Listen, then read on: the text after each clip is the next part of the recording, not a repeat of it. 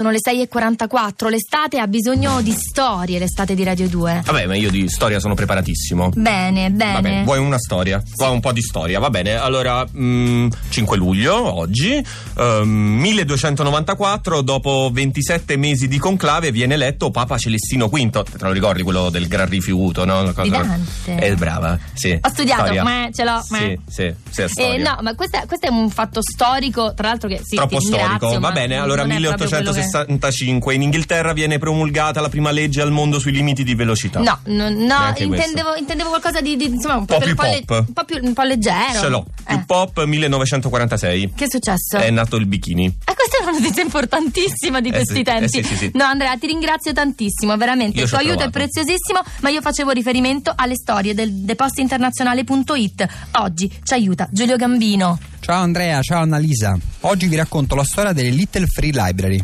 Nel 2009, pensa, Todd Ball del Wisconsin aveva appena perso il lavoro quando decise di creare la prima Little Free Library. Si tratta di una casetta in legno al cui interno sono costruiti alcuni libri accessibili a tutti, a patto che ciascuno ne lasci un altro a sua volta. Visto il successo dell'iniziativa, Todd Ball, insieme al socio Rick Brooks, non solo ha realizzato altre casette in legno, ma ha anche realizzato un sistema per censire le Little Free Libraries di tutto il mondo.